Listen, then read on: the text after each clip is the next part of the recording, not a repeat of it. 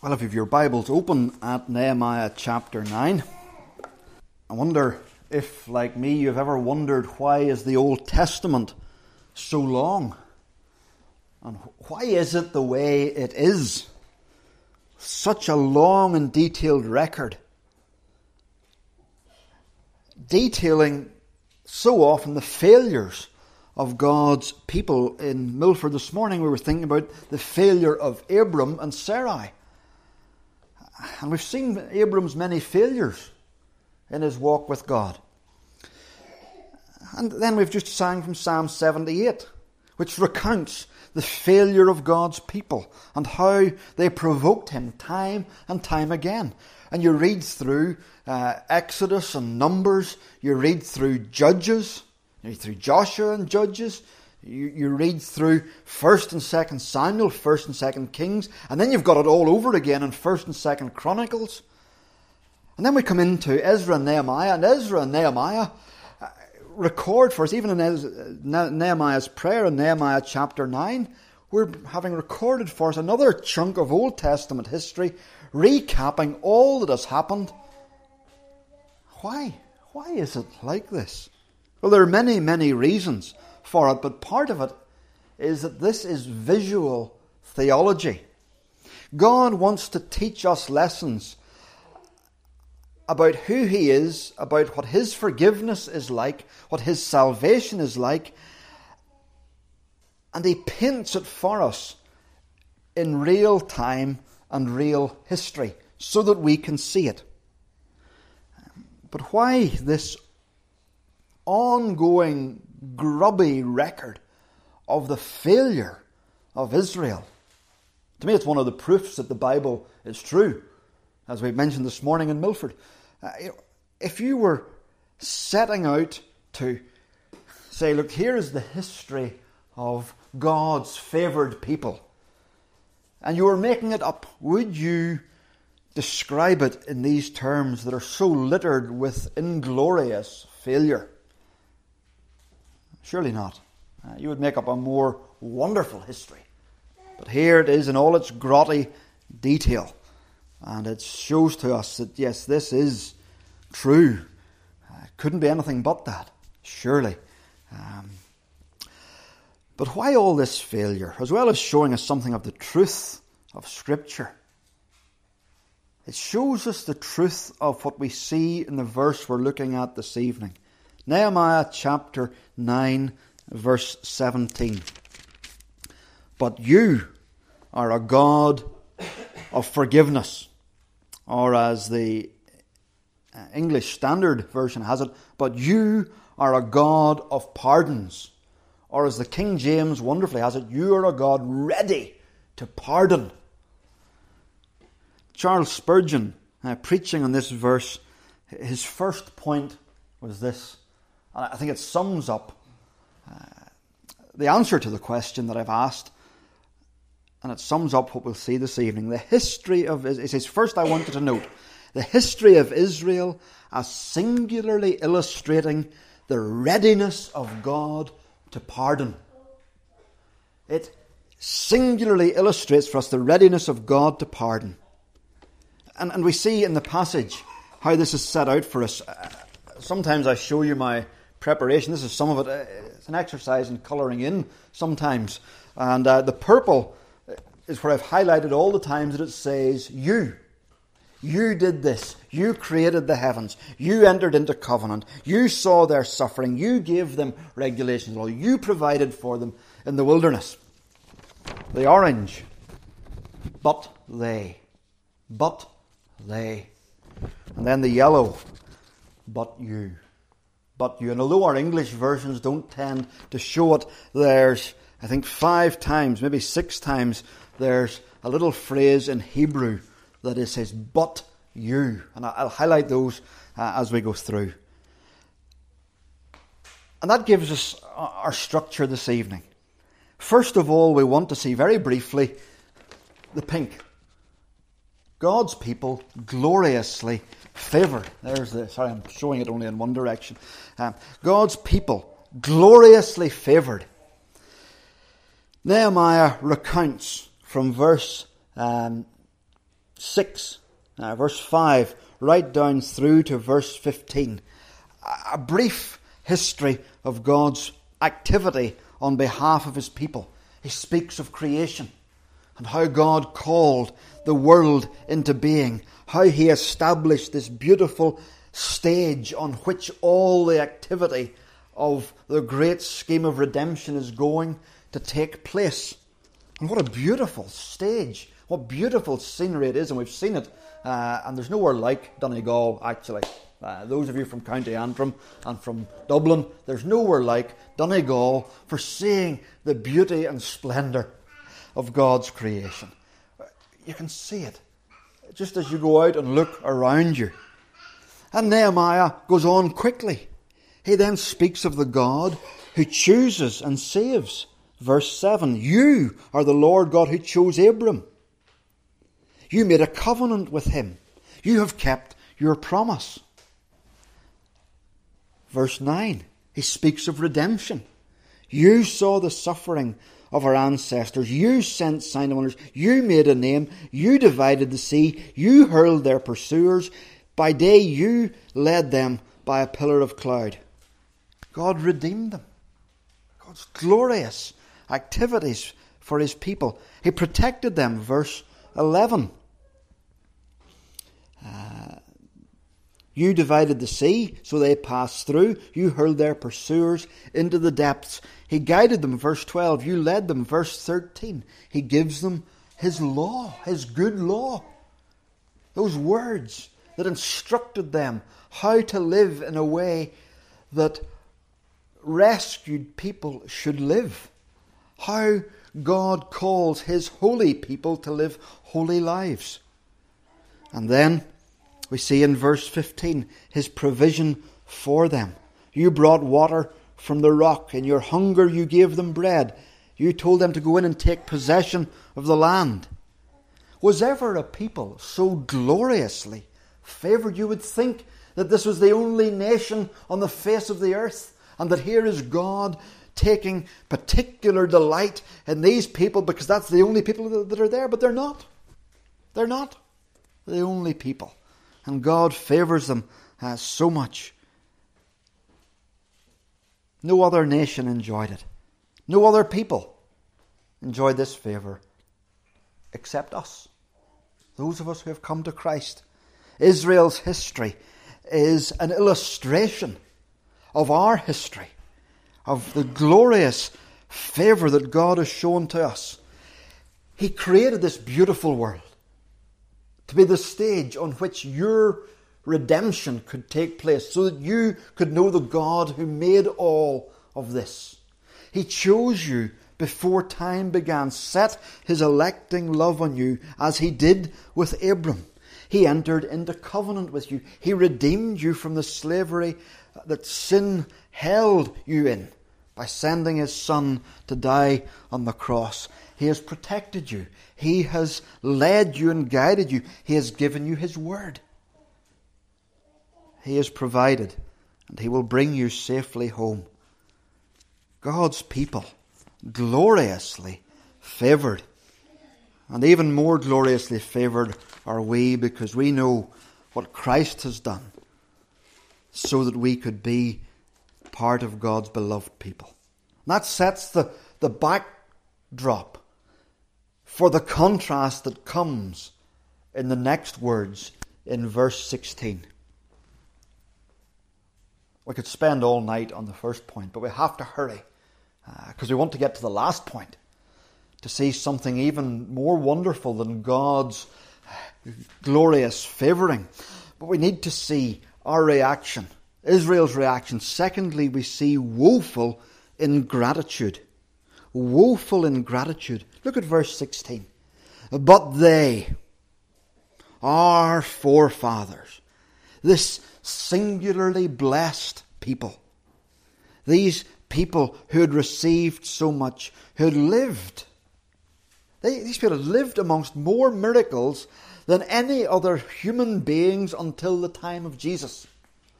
And in fact, with the, perhaps the exception of the twelve uh, disciples. Nobody in the history of the world has lived amongst so many miracles as those children of Israel did. They were in Egypt and they saw the plagues. They came out of Egypt and saw the Red Sea and the pillar of fire and the pillar of cloud. They saw the provision of water and the provision of manna and the provision of quail. They saw the defeat of some of their enemies. And the various battles that they fought even before they came to the promised land. And this people, this people, God had camped in their midst. God had said, i Make a tent for me. I'm coming with you. I'm going to be there with you. I will be God in the midst. I will be in a tent too. How incredible. This is the God that said to Pharaoh, Tell Pharaoh, this is what the Lord says Israel is my firstborn son. Let my son go. And he er had fed them and he er had led them and he er had taught them to walk and to stand again and to fight. He, he treated them like a, a little child who needed to be carried. Deuteronomy 131 In the wilderness you saw how the Lord your God carried you as a father carries his son all the way. But they, we read, but they, they became arrogant and stiff necked. And in verses 16, in the first half of verse 17, Nehemiah unpacks four things that I want us to look at. They were infinitely proud. Infinitely proud. But they, our forefathers, became arrogant. They'd been brickmakers. They'd been slaves. They needed God to rescue them completely. They were so weak and frail that God, in His mercy, didn't take them in the most direct route to the, the promised land because they would meet the Philistine garrisons and they would be slaughtered. He took them down by the Red Sea to take them out through the wilderness of Sinai so that they could grow and become strong. And so that he could defeat their enemies, the Egyptians, clearly and once and for all for them. He had done it all. They had come out of Egypt. Well, they had been in Egypt with nothing, they were slaves. They had to go grubbing for straw. And they came out of Egypt like princes, laden with silver and gold. And who had done it? God had done it all. If ever there were a people who should have been humble, it was them, but oh no. They strut and they swagger and they complain against God and they murmur against Him. And they slap his miracle food, as it were, out of his hand and say, We don't want this. Oh, that we had the leeks. Leeks? Really? Oh, oh, that we had the leeks and garlic of Egypt. Oh, that we had the cucumbers. The cucumbers. And our jaw hits the deck as we read this. Infinitely proud, and yet is it not the case that we sometimes live as if we have made ourselves? Sometimes we can look down our noses at those whose lives are caught up in all sorts of sin and we, we can feel superior to them. And we, we tut and we shake our heads as if we can pat ourselves in the back for where we're at or we complain about the circumstances that God give, has given to us, when in actual fact we deserve hell. Is there not pride there? Oh, and then we take credit for what He does. We pat ourselves in the back for what He's done in our lives and what He's doing through us woeful ingratitude can mark our lives too. And then we look at these people and we see in the next phrase they're deliberately defiant. Verse 16 stiff necked. They did not obey your commands, they refused to listen. They were stiff necked, like a calf uh, that uh, doesn't want to have a yoke put on it uh, that wants to, to push and to fight away the farmer. Um, there's something ironic in the phrasing that's used because it calls to mind actually the golden calf that they worshipped, they, what, they became like what they worshipped at Mount Sinai. And this was not an accidental sin. This was willful rebellion. Remember Korah, Dathan, Abiram. Remember the golden calf. Remember Nadab and Abihu. Remember the complaining. Remember Miriam and Aaron complaining against Moses. Remember the immorality with the Moabite woman. Remember their refusing, refusing to enter the promised land. Incredible, woeful ingratitude after all that God had done. They refused to enter the promised land. After all, and that has been done, they commit the same offences over and over again, and they know it offends God, and they murmur and they whine and they complain. And we shake our heads and we, we think, really, how could they do that? And yet we know ourselves that that's just like us. And we display our ingratitude by sinful defiance, where we go our way and do our thing. And it's not accidental. Sometimes our sin is, as it were, accidental. We don't know that we're doing wrong, and wrong engulfs us. But, but there are times when our sinful actions are deliberate and defiant.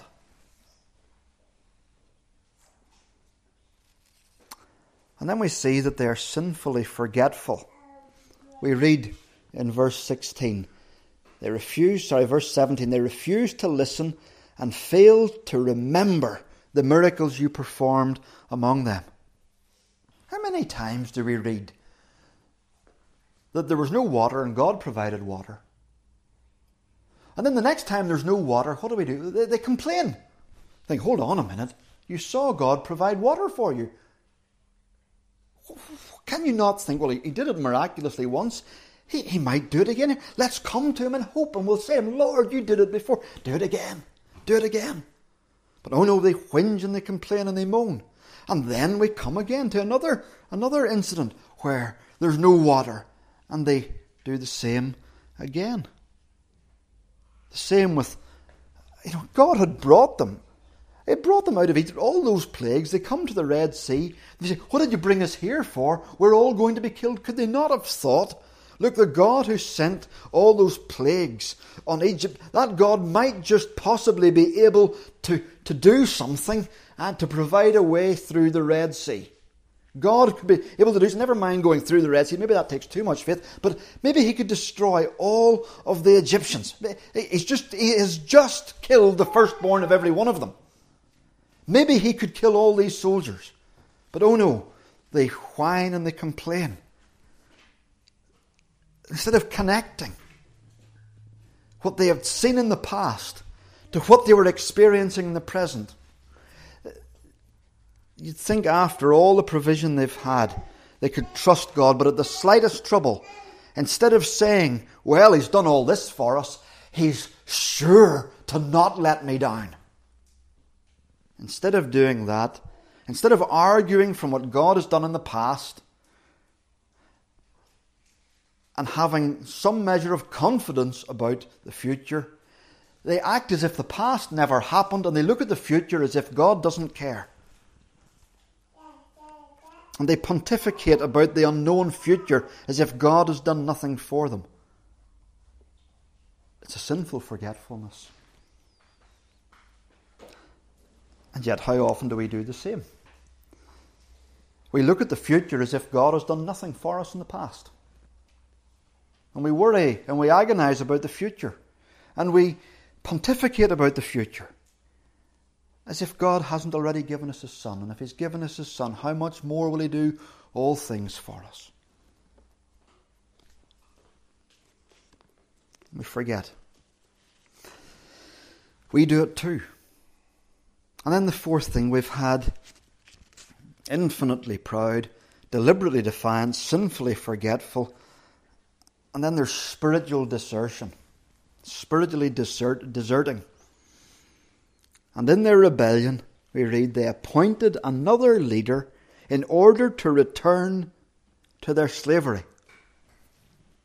You read that and you think, Were they mad? They what? They appointed another leader, okay, fair enough, to take them to the promised land. But oh no, they appointed another leader in order to return to their slavery. What kind of sickness is this? They would rather go back to the bricks, go back to the whipping, go back to the pain, go back to the starvation, away from God, away from glory, away from miraculous provision, away from the promised land. That's, they're, they're, they're saying, oh, God, get, put away all of your promises, put away all of that. We're going back to Egypt, back to Egypt. To the leeks and to the garlic. They were cheaply bought as they were heading back to their slavery. Do you see what I mean about the, the staggeringly woeful ingratitude? And yet, and yet, how cheaply are we bought at times as we return to our ways of slavery to this world, to our besetting sins, to our regular temptations, to our old habits. And this is us too. We, we, we fit into this history. Why, why does God paint this history so clearly for us? It's because it's a mirror and we see ourselves in it. And what is to be done? What will God do? How does God meet their sin? And yes, we know that God judged the people. And God brought destruction on many. But He always maintained forgiveness to those who were repentant. He maintained a remnant. And that's what Isaiah, uh, not Isaiah, that's what Nehemiah is wanting us to see here. That as he heaps up all of God's glorious favoritism, as it were, and then as he multiplies the ingratitude of the people, he then says, But you are a forgiving God, or but you are a God of pardons.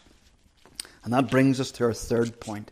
This is, it's not even what Nehemiah is building towards at this moment, but that's what this section is building towards. Abundantly forgiving gloriously favored. That's the people of God. The people of God are wo- woeful in gratitude, and God is abundantly forgiving. But you are a God of pardons. But you are ready to pardon. But you are a God ready to pardon. Like in Luke 15 in the, the parable of the prodigal son and the father, instead of standing, uh, waiting for the son to come to him, runs to him and he interrupts the son. Before the son can get out all of the things he wants to do to earn forgiveness, the father interrupts. He says, You're not going to be a servant. It's effectively what he's saying. You're my son. Get the robe and put it on him. Here is a God ready to pardon. And I want us to, to stop and feel the force of this verse. After all that we've heard, the greatness of God takes verses to, to, to, uh, to explain and unpack. And then the ingratitude of the people is in a verse and a half of intense. Every word and phrase unpacks the viciousness of their sinfulness, the ingratitude of it. And then we read, But you are a God of pardons. But you are a forgiving God. After all he had done, after all they did, this is abundant forgiveness. Abundant forgiveness. And let, let me show you the abundance of it just with, with four things. There's an abundance in his character. There's an abundance in his character. Look at verse 17. But you are a forgiving God, gracious and compassionate, slow to anger, and abounding in love. That's an echo of Exodus 34, verse 6, where Moses, after the golden calf incident, had asked to see the glory of God. And God had said, I will let, let my greatness pass in front of you. And, and Moses sees the trailing edge of the greatness of God, but he, he hears God pronouncing his name. The Lord, the Lord gracious and compassionate, slow to anger and abounding in love. And that, that verse, as I've mentioned before, is the most repeated verse, most quoted verse in the Old Testament. It's as if God's people thought on this picture, this this description, this portrait of their God often.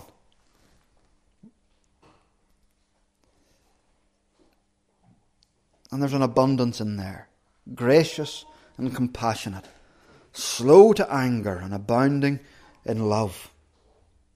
Abounding in love, slow to anger. And he hasn't changed. That's why, that's one of the wonderful things about seeing it repeated over the course of the Old Testament. God's people are meditating on this truth because God hasn't changed in his character. This is what he is. There's an abundance of forgiveness. He doesn't change. Here's Nehemiah. This is perhaps the last recorded occurrence chronologically of the phrase. Jonah quotes it inside the belly of the fish.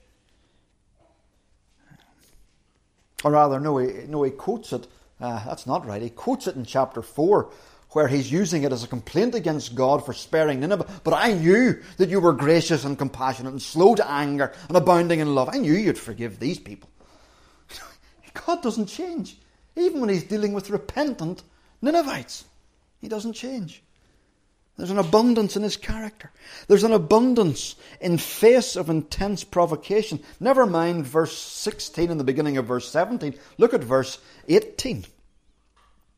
Even when they cast for themselves an image of a calf and said, This is your God who brought you up out of Egypt. At that point, you'd have thought, Right, you're done for. You'll all be destroyed. You'll all be destroyed. And there were pardons then a God of pardons. A God of pardons. Do you need to be reminded that in spite of our provocation, there is plenteous redemption. He is a God of pardons. He is a God of forgiveness. A God ready to pardon, who doesn't need to be bought to receive his pardon by us. He doesn't need to be bought by us. He's not a God who needs to have his arm twisted to pardon. He is a God of pardons. And verse 19 starts with another of those but you phrases. It doesn't come out in the NIV. But you, because of your great compassion, you did not abandon them. There's an abundance in the face of intense provocation. There's an abundance in his provision. Verse 19. But you, in your great compassion, what did he do? He guided them. He didn't say, Look, I'm out of here. I'm washing my hands of you. Make your own way to the promised land. You're on your own. That's it. He led them. He taught them. It says, um, you gave, verse 20, you gave your good spirit to instruct them. Spurgeon says, you know, God didn't say, well, take down the tabernacle. I, take it away. Take, take down the tabernacle. I'm not going to live amongst them. I'm not going to teach these people anymore. He kept on teaching them. You want to know that He's abundant in His forgiveness? Look at how He treats these people. There's an abundance to His provision for them. And then there's a provision of manna and water, verse 20 and 21. There's the provision of victory, arrival, and then this life in the promised land, verse 25. They ate to the full, were well nourished, they revelled in your great goodness. What an abundance to an ungrateful people. And you know, isn't that isn't that the case with God with us? We go on in our flawed ways, we fumble along in sin, and He continues to lead us. He continues to teach us. He continues to provide for us. Can't we say He is a God of pardons too?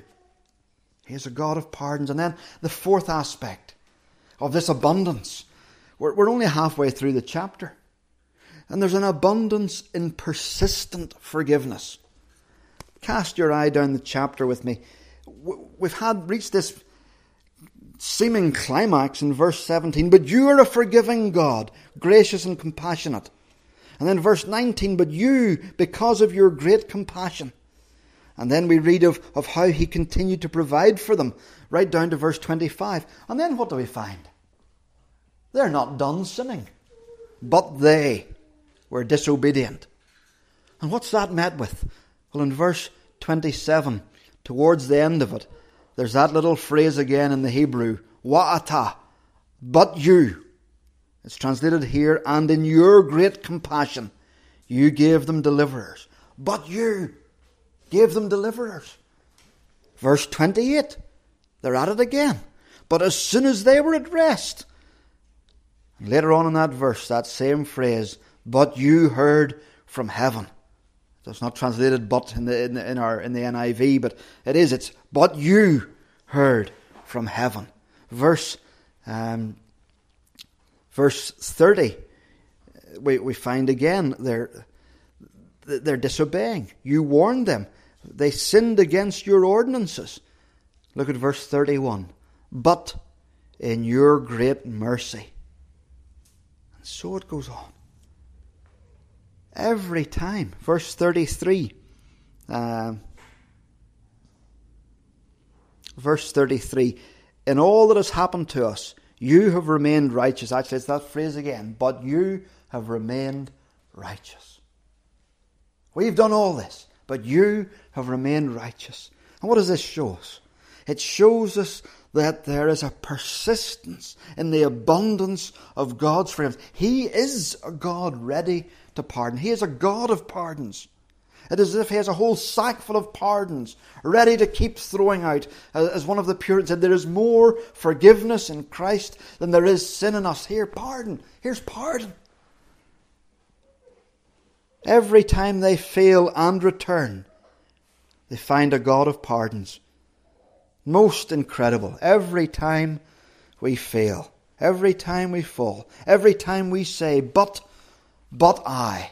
Every time a spectator could say about our lives, but they did this, but they fell. Look, but, but, but, but God, they did this. Every time Satan comes along, says, but they've fallen here, Lord, they've failed you. Every time your conscience says, but you did this, God matches it with a but. But I am a God of pardons. But I am a God of pardons because of Christ.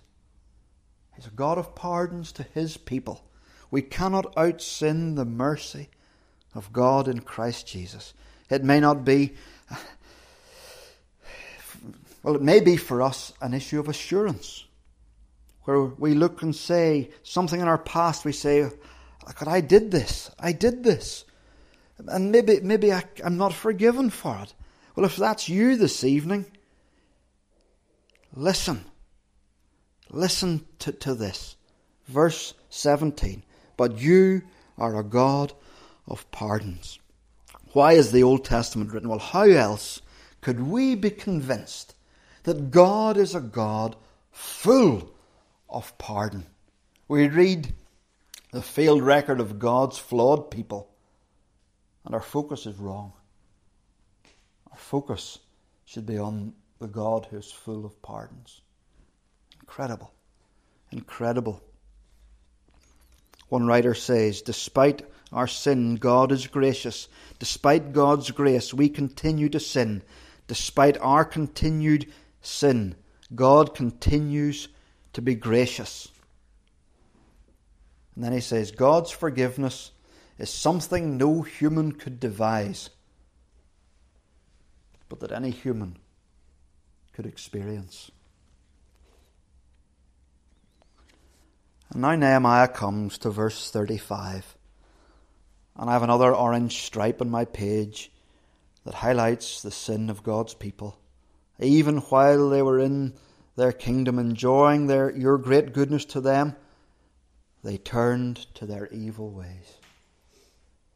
You see what Nehemiah's been doing? He's been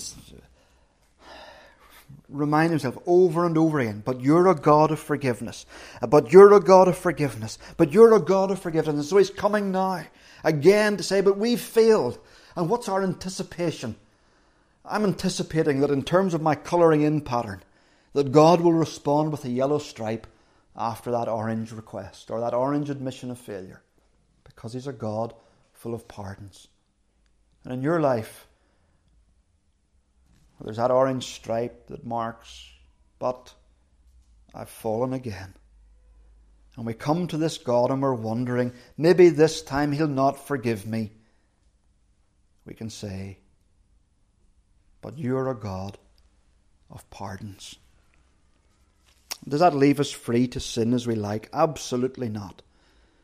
We sang earlier from Psalm 130 But with you there is forgiveness that you may be feared. Our, our, forgiveness causes us to hate sin, to love God. How could I want to willingly offend a God who has done so much for me, to free me from sin's guilt and from sin's power? I'm not going to live in such ways anymore, but when I fall into them, and my conscience condemns me and Satan accuses me, I can go to the cross and I can say with Nehemiah, But you are a God of pardons, a God ready to pardon, a God full of forgiveness, a God slow to anger and abounding in love. Well, let's pray. Father in heaven, how we thank you for this little phrase that acts as a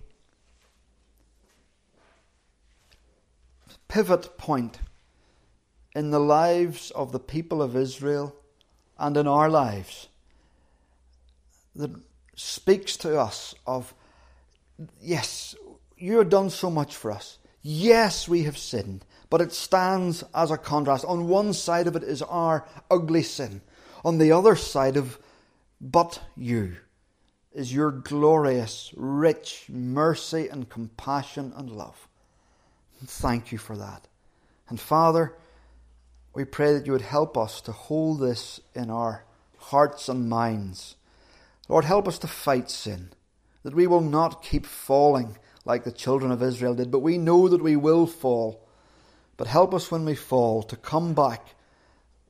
And when our consciences accuse us, when Satan accuses us, grant us the ability to remember that you're a God whose character hasn't changed, who in the face of utmost provocation remains merciful to his sorrowful people.